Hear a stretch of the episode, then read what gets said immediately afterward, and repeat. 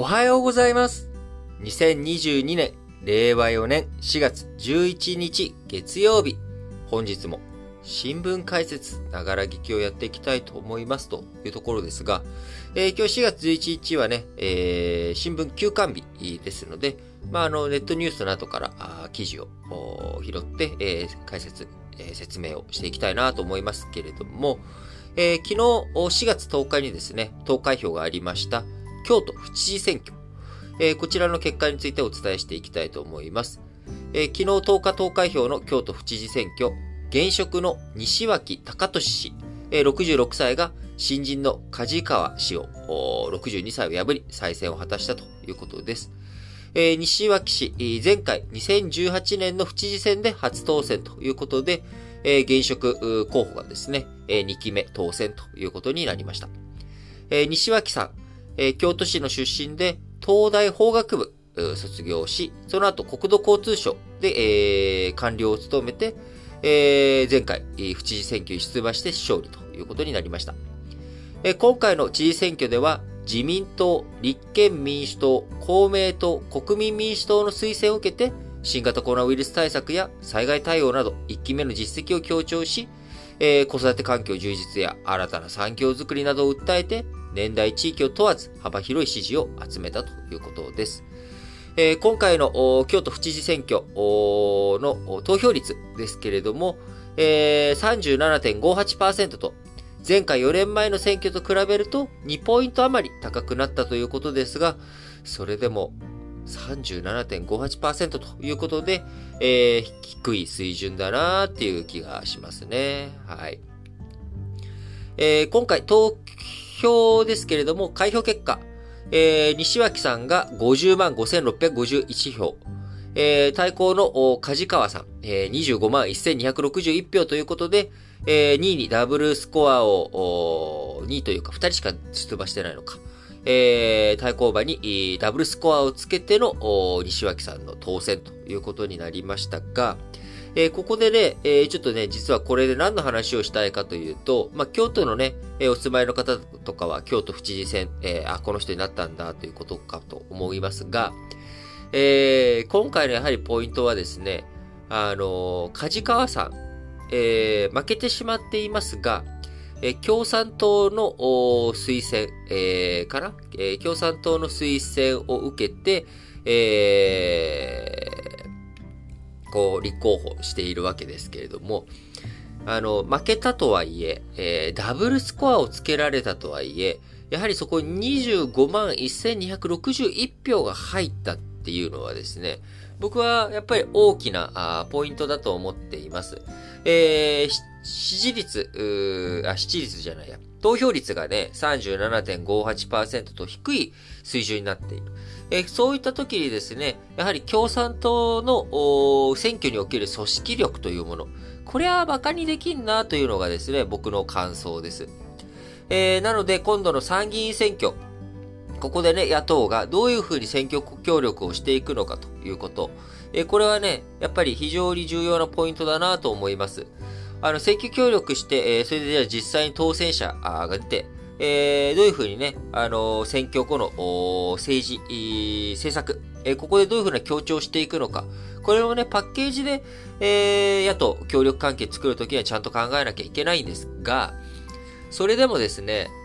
やっぱりその、まず勝たな始まらんちゅうことがあるわけですよね、選挙に。あのーいやね、選挙にね、ただ勝てばいいって、それはなんか選挙に勝つことだけが目的になってしまって、えーあくまでもそれは手段だろうということをよくまあ僕は言うわけですけれども、とはいえ、やっぱり議席が何にもなければですね、やっぱり与党に対しての、こう、牽制をすることもできないですし、やっぱりいろんなことを検討、改革していく上で、えー数っていうのはね、大切な根幹の力になっていくわけです。えーそういったところで、こう、共産党との協力関係を作るっていうこと、それは、すなわち今回のね、えー票が、あ手に入るということになるわけなので、あの、共産党、京都は確かに共産党系がそれなりに、こう強いお土地柄だったと思うんですけれども、やっぱこういったものをどういうふうに取り込んでいくのか、あしっかりとですね、あの野党、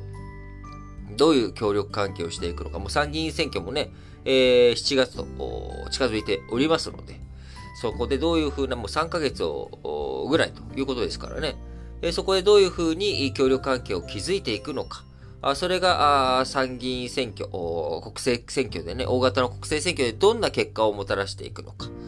そこのあたりがやっぱり気になるなということ。共産党、共産党の推薦でやっぱりこれだけ票が入るんだっていうのがね、えー、今回ちょっと見て、えー、今回京都府知事選挙で見て思ったことです。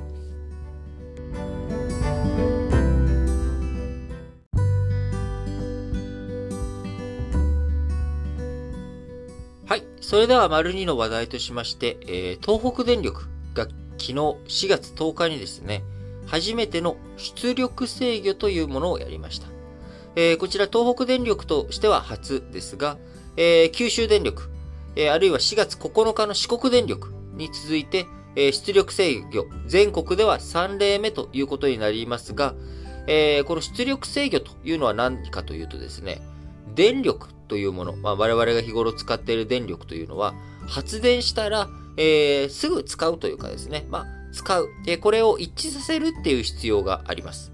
で、そのバランス、えー、こう、発電、えー、し、すぎました。で、え使用量が、あ少なすぎます。えー、多すぎます。このバランスが崩れてしまうと、大規模な停電になる恐れがあるんですね。えー、よく、停電とか、あのー、の話があるときには、あの、この前もね、えー、急に寒くなった時に東京、えー、東京電力管内で、えー、節電してくださいと。で節電しないと停電になるかもしれませんっていう、こういったね、話がありましたけれども、えー、これは、あの、使用量ですね。えー、使用量が大きすぎると、えー、発電量に対して使用量、みんなこれだけ使わせろっていう風になってしまうと、えー、大規模停電が起きてしまうという話ですが、えそれとは逆に発電の方が多すぎてもですね、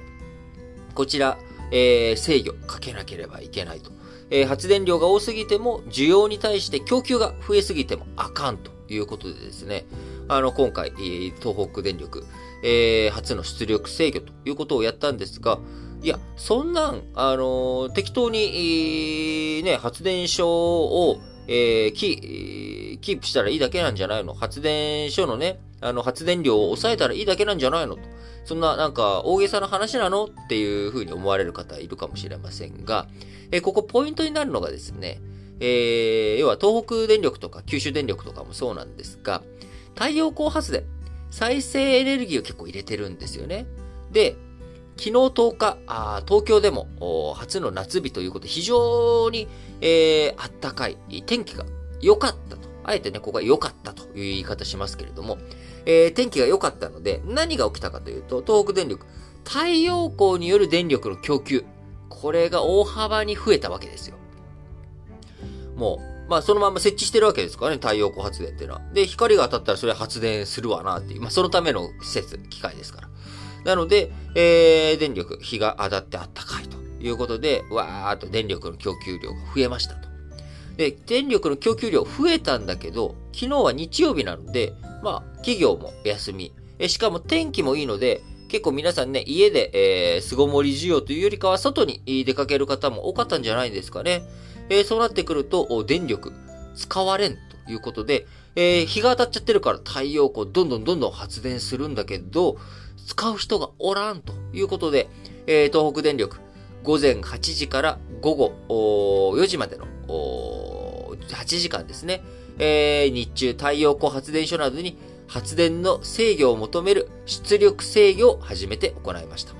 えー、これまではね、大体こういう話聞くときって逆で、えー、こう皆さんあ、節電に協力お願いしますっていう、えー、需要サイド、こちらにね、えー、減らしてっていうお願いだったものが、えー、それは逆転して、えー、発電しないでっていう、そ れもこれ以上電気を作らないでっていう、まあ、こういったあことを、えー、昨日、東北電力したということです。えー、なのでね、これ改めて、要は、あの、節電、こう、電気が足りないっていう時にも、何が問題になるかっていうと、えー、今回のね、えー、この前の、あの、関、関東での東、東京電力の方の、えー、こう、節電のお願いっていうのは、あのー、地震の影響でね、あの、一部、火力発電所とかが止まってしまっている中、えー、急に、季節外れというか、まあ、三寒四温の寒の結構大きいやつが来ちゃったせいで、えー、これちょっとみんなが暖房つけたりとか、あそういったことをするだろうと。それに対して供給が追いつかんという話でしたけれども、えそれもね、他の電力会社から融通を受けたいっていう時にも、えー、寒いから、天気が悪いから、他も余力がそんなないんだと、太陽光発電ね、えー、そんなにうまくいかんからと。いうことで、えー、天気が悪くて冬寒くて、え、電気が欲しい時には太陽光発電が、え、動かず、えー、使えず。そして、えー、電気が必要ない天気のいい日。え、これがね、もっと暑かったら、あの、クーラー需要とかがあるから、太陽光発電と、その、なんだ、えー、太陽光発電で熱くなって、どんどんどんどん太陽光で、えー、電気を作って、で、それをクーラーに使うということになるわけですが、えー、昨日みたいにね、クーラーつけるほどじゃないんだけど、こう、天気がめっちゃよろしいっていう日、えー、こういった時にもですね、え再生可能エネルギーっていうのは、あうまく、うこうね、完璧に、こう、使っとけばいいっていうわけじゃない。作っておけばいいっていうわけじゃなくて、え太陽光発電どういうふうに制御、どういうふうに使っていくのかっていうところ。えー、ここがね、あの再生可能エネルギー、季節や天候によって、え、電力を地元で賄い、あ、使い切れないケース、あるいは賄いきれないケース。えー、こういうことが、あ今ね、相次ぐというような状況になっており、どういうふうに、え、やっていくのか。え再生可能エネルギーがもし100%になった時にはですね、え非常にここのコントロールが難しくなるということなので、え僕は改めて電源構成、えー、発電のね、構成、えー、どんな発電の方法で構成していくかっていうのは、やっぱり一本足打法ではなく、バランスよく技術を使っていく。そしてそのバランス良い技術をうまいこと使って、えー、カーボンをね、えー、カーボンゼロ、えー、これを達成させていくっていうことが、やはりいいことなんじゃないのかなと。何事もやりすぎっていうのはね、良くないということを、改めて今回の東北電力の出力制御の話で、実感をしました。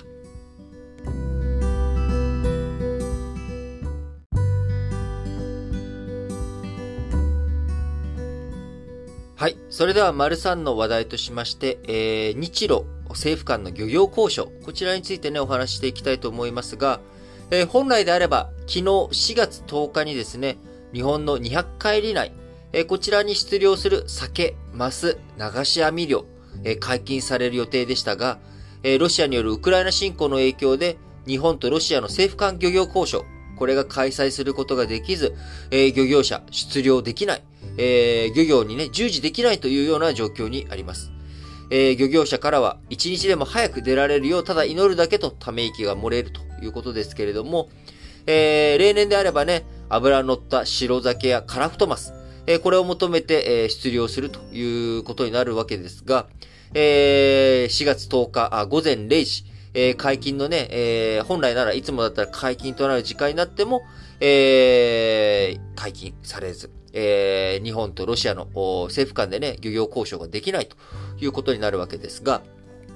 え、まずね、あの、経済的水域、200海里ね、経済水域、えー、こちらについてはあ、日本の沿岸部から200海里については、排他的にね、あのー、こう、漁業とか、ああるいはその下に何かあ鉱物があれば採掘したりとか、あ経済的なメリットを受け入れるということについては、200海里という基準があるわけです。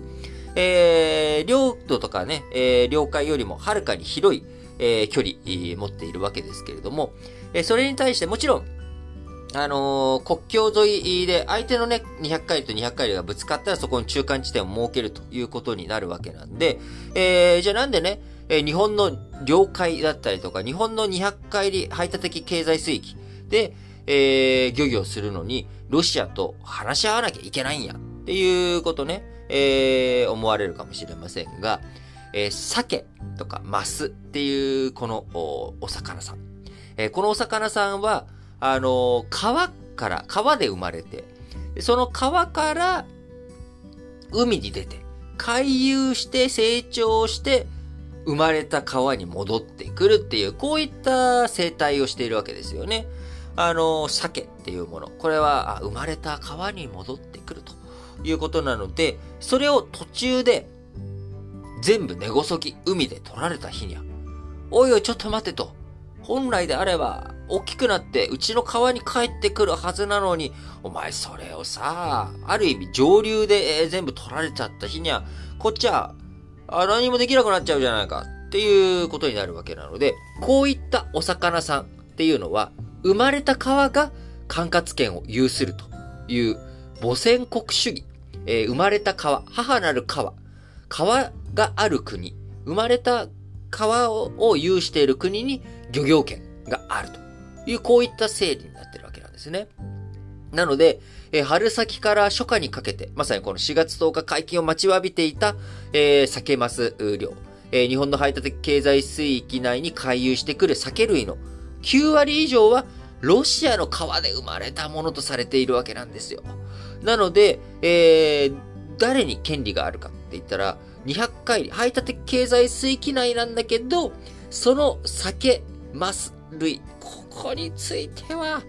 ロシアの許可がないと、ロシアが権利を持っているから、漁業ができないということになるわけですね。えー、もともとロシアに対する経済制裁、えー、これの報復措置としては、あ北のね、オホーツク海、えー、この北海道のあたりの、えー、船、漁漁船とかの打歩とかね、えー、そういったことが危険視されるというような話しましたけれども、えー、漁業権自体についても交渉しないと、渡さないよと、もうね、そんな制裁するなら、話も、話し合いたくもないわ、ということになり、えー、漁業が今人質に取られているという状況になっております。えー、これはね、1956年、え日ソ共同宣言と国交正常化交渉するときにも、えー、ソ連側、あ漁業北のね、北海道の漁民に対しての嫌がらせというか、えー、まあ、そういったあ嫌がらせといったらちょっとね、言葉が悪いですけれども、あの、ソ連側使えるカードとして、えー、漁業のカードを使っていきながら、まあ、日本との交渉に臨んだということがありますので、まあ、ここまでは、まあ、よくある話なわけです。えー、なので、えー、よくある話で済ますわけにはいかないんですよね。えー、生活が、あ北海道のね、えー、根室とかの漁民の生活ができなくなってしまうということになりますんで、えー、一刻も早く、漁業、はね、別だということで、えー、話ができたらいいと思うんですが、えー、どういうふうにね、交渉していくのか、あここ次第ですよね。仮に交渉に入れたとしても、ロシア側、いや、日本はね、経済制裁してるじゃないか。経済制裁を解除してくれなかったら、我々、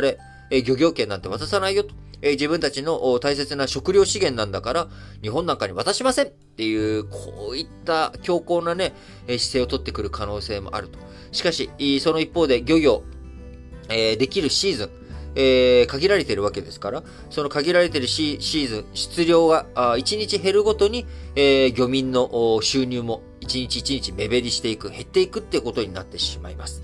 えー、そういったところを防いでいく上でも、ここはね、えー、やっぱり僕はちゃんと政府全体で、えー、漁民に対するサポート、保障っていうものを含めてやっていくべきだと思います。えー、ロシアのね、えロシアへの経済制裁。これは国が一致団結してやらなきゃいけないことだと僕は考えており、えそのために負担が過度に出てしまう人、えそれに対して、えー助けていくっていうのは、これは新型コロナに対応していくために、これは国民全体対応しなきゃいけない。で、その経済的なしわ寄せが一気に、その、の外食産業とか、えー、宿泊産業、こういった旅行産業とかに行く分について、えー、国が休業保障的なことをしてあげるっていうことをやってきたわけですから、えー、今回のロシアの、えー、ロシアに対する経済制裁、これに伴う、あのー、まあ、完全に報復措置ですから、ロシアの。えー、それに対して、えー、日本政府、どういうふうに漁民を助けていくのかというところをしっかりとやっていってほしいなと強く思います。はい。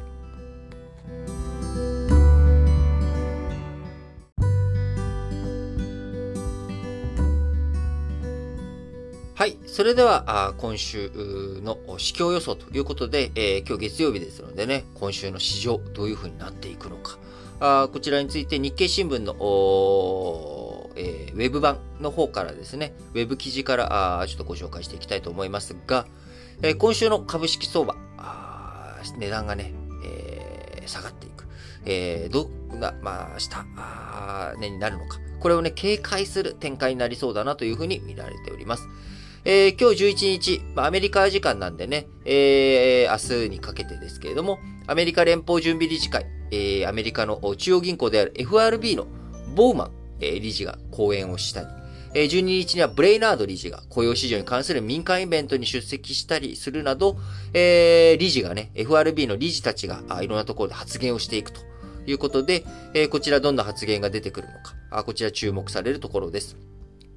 えー、前週にはね、ブレイナード理事、タカ派的な発言、えー、をして市場を揺らしたこともあり、注目が高いということですけれども、えー、高橋姿勢がね、えー、インフレ、えー、こう、どんどん上がっていく、そのインフレに対して、えー、積極的にね、えー、こう質的に上げていかなきゃいけない。金利を上げて防いでいかなきゃいけないっていう発言、えー、が出てくるということになると、株価、下押し、圧力にかかっていくわけです。金利が上がると、まあ、お金を借りてね、株式投資している人たちにとっては、金利が上がることっていうのは決していいことではないので、えー、金利が上がると、株式投資をするプレイヤーが減ってしまう。えー、その結果、株価が下がるという懸念、え、があるわけです。えー、12日にね、アメリカの3月の CPI、消費者物価指数が発表されるので、えー、ここでどんなインフレの数字が出てくるのか。1月2月よりもさらにね、えー、伸びていくっていうような記録になっていくと、加速度合いが高まっていく。そうなっていくと金利を上げていくスピードも上がっていく。えー、そうなってくると株価下がらざるを得ないというようなね、こういった動きになっていくんじゃないのかなというふうに注目されています。えー、ということで、えー、金利についてはですね、えー、長期金利が上昇していくということが見込まれています。えー、先週発表されましたアメリカ連邦公開市場委員会 FOMC、え、アメリカの中央銀行である FRB が金融政策どういうふうにしていこうかっていうのを決定する会合ですけれども、え、これの、え、議事要旨、え、こちらが公表を、先週されました。あこれによってですね、え、市場では5月にも量的引き締め、今、金利を上げるっていう話が実際に動き出しているわけですけれども、えー、市場に、プールにお水をね、ジャーって流してくれて、入れてくれていたそのお水。え追加でね、もうお水を入れるっていうことは蛇口は閉められているんですが、えー、プールの底の線は抜いてないんですね。線は抜いてないので、今までに溜まったプールの水っていうのはあるわけです。このプールの水を抜くよと。えー、抜くっていうのはどういうことかというと、市場に出していたあキャッシュ、お金っていうものを回収するよっていう動きに FRB がなっていくと。で、それがあ来月5月にも始まっていくっていう見方がね、今強まっているということになりますので、えー、インフレに伴う金融政策、正常化ペース。まあ、先ほど言った通り、えー、12日にね、発表される CPI の数字がさらに一段とインフレ加速しているというような状況になると、えー、正常化ペースどういうふうになっていくのか。あ金利上昇圧力というものがね、え今後もくすぶり続けそうだということになります。えー、そうなってくるとですね、えー、再び円も下落しそうだということになりますんで、え、アメリカの金利の方が高い。でも日本は、えインフレがまだぐわっと起きてなくて、え金利を上げるようなタイミングじゃない。引き続き金融緩和の姿勢を保つぜっていうことになると、えアメリカの金利は上がる。日本の金利は上がらない。そうするとアメリカのドルを持ってた方が、え同じ円を持ってるよりドルを持った方が金利を受け取れる。金利分だけお得やということになる。えー、そうすると、えー、今の100円、えー、今の100円、1年後も100円。えアメリカのドル、ちょっとめんどくさいんでね、1ドルとしておきましょうか。100円が1ドル。えその1ドルっていうものが、あのー、1年後には、え1ドル1セントになると。101セントですね。え101.01ドルになるっていう風にすると、え日本円、同じ100円を持っていても、しゃあないやんと。1ドル交換するなら、もうちょっと100円より高い値段じゃないと飽きまへんでっていうことになってしまう。えー、なので、円安になるっていうことなんですよね。えー、なので、内外金利差、あこちらもね、影響を受けて、えー、円、下落していく可能性というものがああるということになります。えー、アメリカのね、バイデン政権、えー、11月に中間選挙があると。で、えインフレ、え過度にね、え賃金の上昇よりも、はるかに激しいスピードで、えー、インフレが起きてしまうと生活が苦しくなってしまう。生活が苦しくなってしまうと、政府は何をやってるんだという政府批判につながっていき、え11月の中間選挙、こちらでね、え逆風が吹く可能性があるので、早めに物価上昇、圧力、こういったものをね、抑えていきたいという思惑もあり、まあ、金利上がっていくっていうことになっちゃうんじゃないのかな。えー、そうすると、金利が上がっていくと、日本円も下がっていく。タイドルに対して日本円、円安という動きになってしまうんじゃないかな。そうすると、日本の、え、国内もコストアップ型、インフレ、え、原材料高、あこういったもので、え、インフレが起きていく可能性っていうのもあるんじゃないのかなというふうに思います。え、最後に商品指標ですが、え、こちら、欧米のロシアに対する追加経済制裁、え、こちらを受けて原油の相場あ、上昇圧力が強まっております。え、欧州連合 EU としてはですね、石油輸入の禁止は見送りましたが、今後も選択肢に入る可能性、えー、常に残されているということから、えー、ロシアあ、キーウ周辺からは一旦撤退ということになっていますが、その代わり東部南部で、えー、再配置して、え、より一層激しい侵攻が、あね、続いていく可能性というものもあり、そうなってくると、やはり石油、金融、踏み込まなければいけないか。えそうなってくると原油価格上昇ということにもなりますんで、え、今後ね、引き続きどういう風になっていくのかというところをしっかりと見ていく必要がありますが、え、今週1週間もですね、え、日本決算発表、2月決算のね、会社の決算発表もたくさんありますし、え CPI、アメリカやイギリス、中国、えー、こういった国々の CPI も出てくるということで、えインフレ、世界どうなっているのかというところがね、非常に注目されるポイントかなと思います。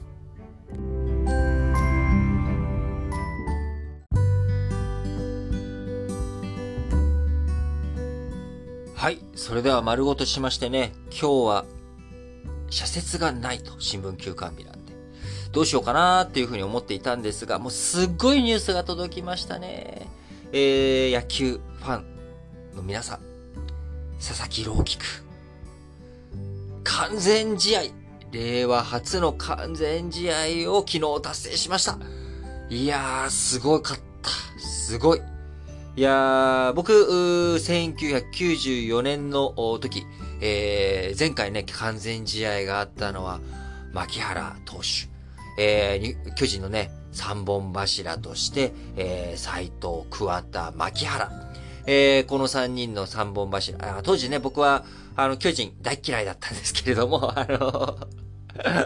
まあ、あの、アンチ巨人ファンだったんですけど、それでもやっぱり、あの、その完全試合というもの、えー、まあ、と、あのね、当時地上、地上波でやってたんで、えー、小学校5年生でした。あの、全然、えー、見てたんですけれども、テレビですごかった完全試合ということ。えー、そのね、興奮、えー、1994年から28年の時を経て、ついに、えー、佐々木朗希くんが、10、史上16人目、16回目。えー、なのでね、1人1回しかやったことのない完全試合を、わずか20歳、えー、3年目にして到達ということで、これは本当にすごい。えー、佐々木朗希くん160キロ超えのストレート要所要所で決まってですね、見逃し三振含めて三振の山山山ということでね、えー、途中13人連続奪三振という、えー、これ日本記録、これまでは9人だったのがですね、一気に13人連続まで伸ばし、えー、1試合、全部でね、27のアウトを取ったら、試合終わるわけですけれども、延長がなければ。あこのうち19を三振で仕留めるということで、これは日本タイ記録。